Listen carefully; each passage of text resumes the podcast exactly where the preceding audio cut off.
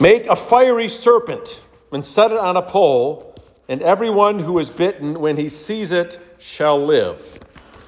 In the name of Jesus, Amen.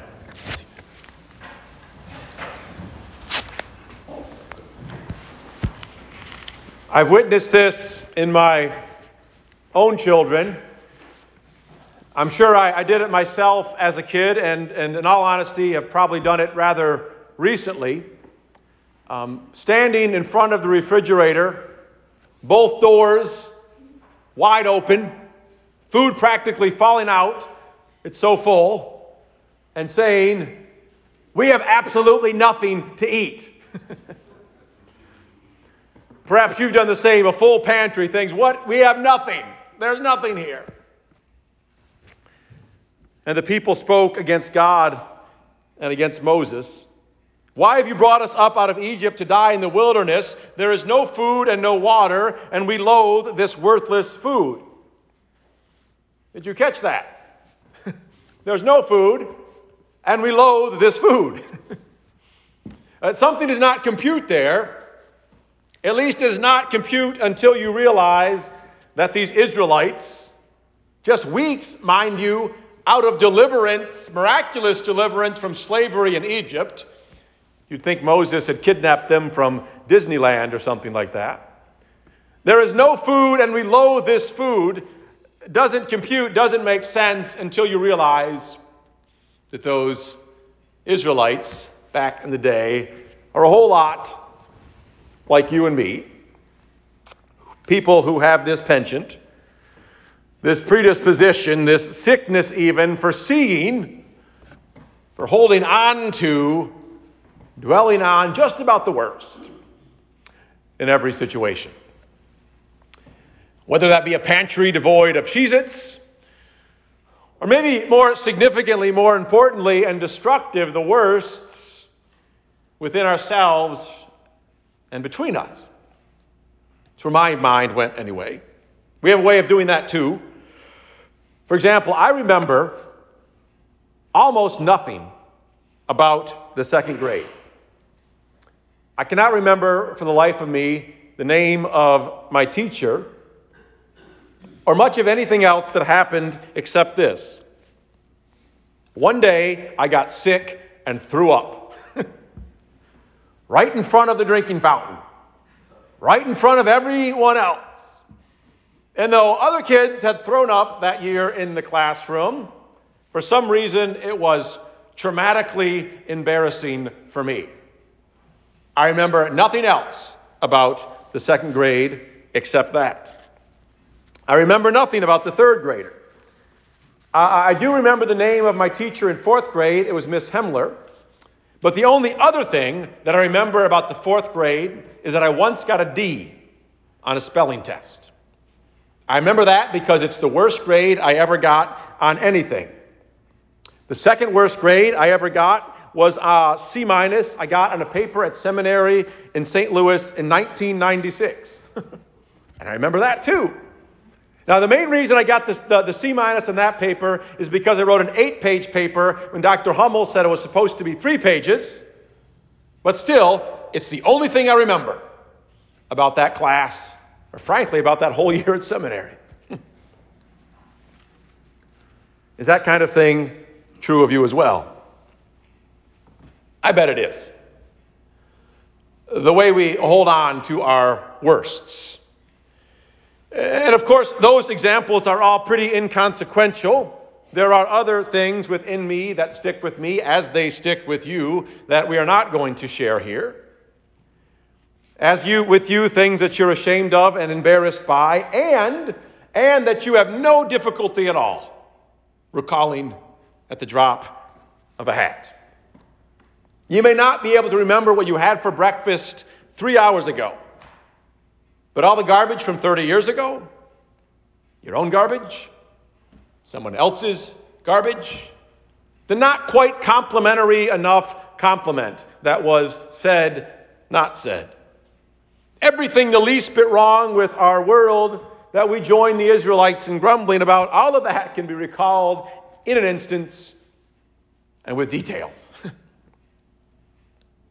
All of which is to say that given who we are and what we focus on, the kind of things we remember, how broken we are, had we been there in the wilderness back then, we would very likely have already forgotten about the miraculous trip through the Red Sea. We'd be making a list of all of the quirks of Moses that were driving us crazy and launched into grumbling about the food that was literally falling from the heavens. and I'm glad this doesn't happen when I complain about there being no Cheez Its. and we would have been suffering the consequences, which in the case of those Israelites would have been fiery serpents that found grumblers extra tasty. and we could spend a lot of time thinking about and, and parsing that scene.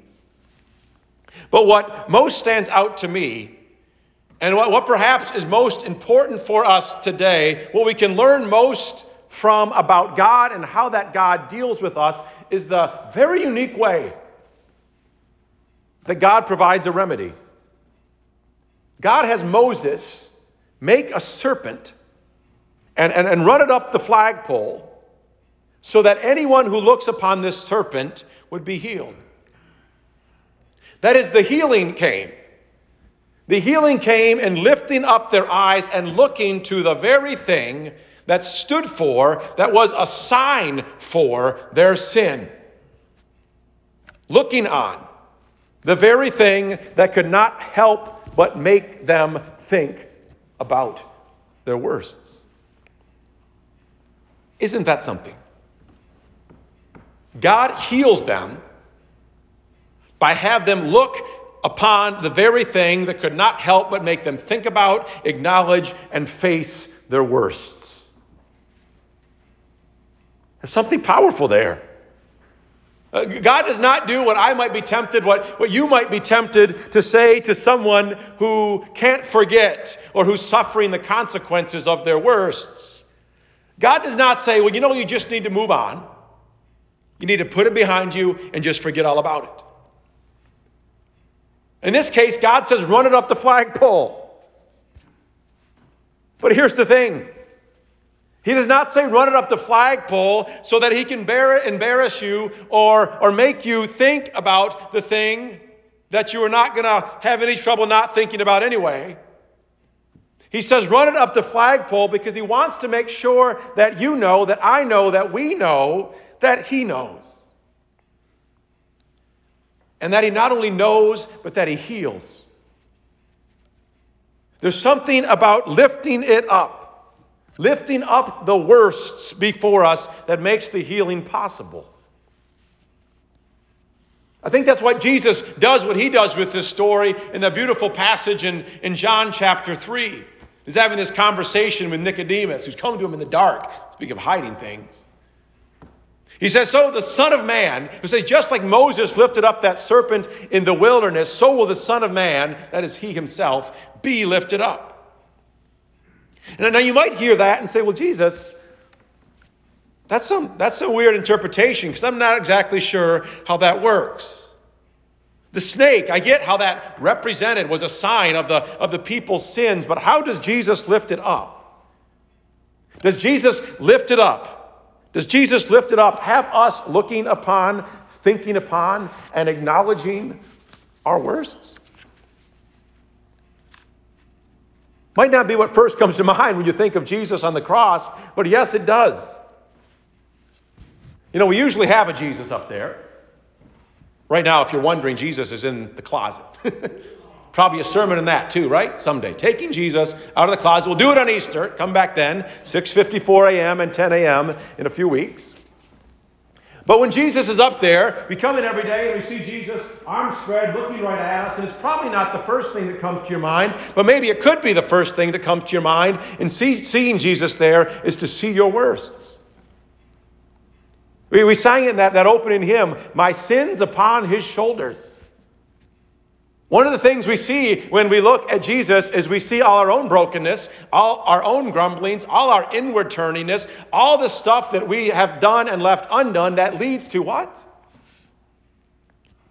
That leads to Jesus lifted up on the cross.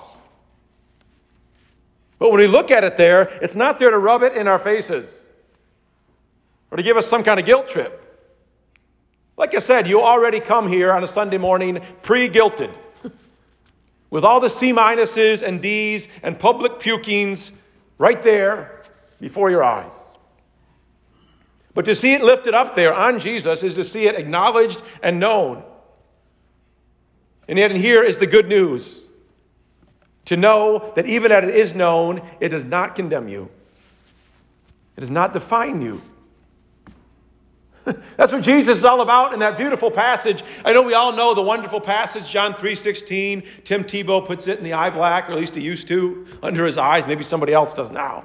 And it's a wonderful verse, but I wish he put John 3.17 on his right eye and maybe 3.16 on the left.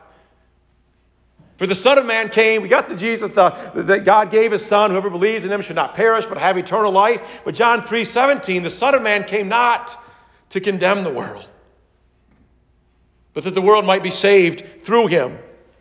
The Son of Man is lifted up. It is your sins run up the flagpole, but not to condemn you. Jesus lifted up for your worst says you need not hide them, for not even your worsts can condemn you. For God so loved the world. That's what defines you, loved by God.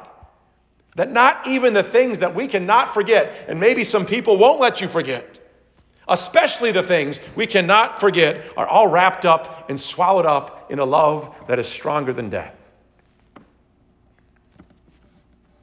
This, this past week, I've been reading a book called Tattoos on the Heart. It's a good book. Pick it up.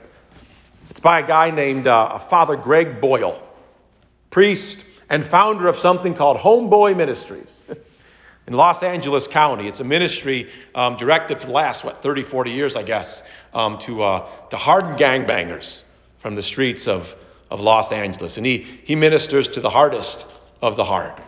Um, he's, he says he's, he's baptized thousands of these gang members and former gang members. Unfortunately, he's buried hundreds, most of them teenagers or early 20s who've died due to, to gang violence. And they're all, they're all hard. They've all got long records. Um, they're, they're thieves and they're dealers and they're killers. And, and Father Boyle knows it all. This Homeboy Ministries does things like uh, they provide jobs and job training. One of the big things they do is uh, tattoo removal because I guess it's hard to get a job at McDonald's when tattooed on your forehead is like well, I won't say. You can imagine. Want fries with that. So, tattoo removal. Well, evidently, this is the story. Lots of great stories in the book. In 1990, Mike Wallace, you know, guess 60 Minutes, high drama, high intensity journalist, um, hears about Father Greg Boyle and Homeboy Ministries. And so he goes and wants to interview uh, the priest and, and some of the folks he works with. And uh, again, he's looking for that, that shot, the, the, the drama. And so he gets into the interview and he, he turns to Boyle and he says, You know all about these guys. You know the records, you know of what they've done. He says, Why don't you turn them in? Boyle said he kind of chuckled and he said, Well, I, I, didn't take my vows to the LAPD. I took them to the church, and so I'll, I'll serve them. Not, not getting what he wanted there, then uh, Wallace, he finds the, the toughest of the tough, the hardest of the hard, maybe, maybe still with the tattoo, literally with his sins tattooed on his face turns to the hardest of the hard and says to him, says, This guy, thinking of Boyle, he knows all about you. He knows your record, he knows what you've done, he knows where you've been.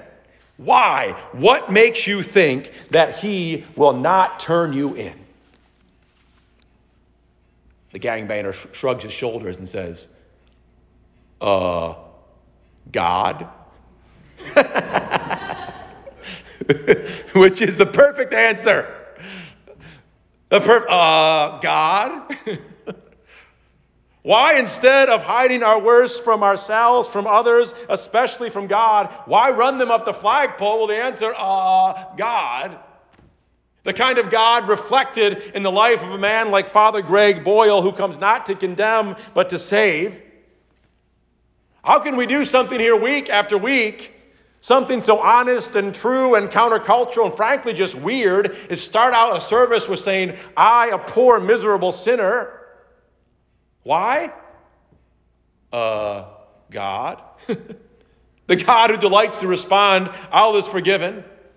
Uh, how can you become the kind of person to whom others, instead of hiding their sins for, for fear of what you would say or think of them, runs them right up the flagpole in front of you? Why? Uh, God. Because God has uh, graced you with the kind of lips that can say, Brother, if Jesus doesn't condemn you, neither do I. Jesus saves. It's the coolest thing. Right up the flagpole, there's these passages in Scripture that, you know, that, that, that one of my favorites, you know, it says that our, our Lord remembers our sins no more. And that's beautiful in a way.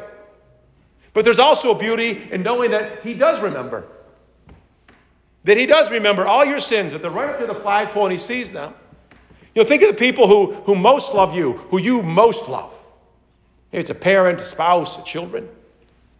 One of the things that makes you love them so as you do and makes their love so uh, beautiful to you is not that they've forgotten everything, but that they know and still love you. you know, if my spouse suddenly got conked over the head and forgot all the garbage I've done over the years, she'd still love me, but it'd be a different love. The love's more beautiful in the fact that she knows and yet still loves. That's the love of God for you. The grumblings, the C minuses, the D's, the public pukings, and all the equivalents. The worst, you can face them, you can look the snakes in the eye, you can even put them on a flagpole. Why? Uh, God. you can put them on a flagpole because God and Jesus has already put them on the cross. In the name of the Father, and the Son, and the Holy Spirit. Amen.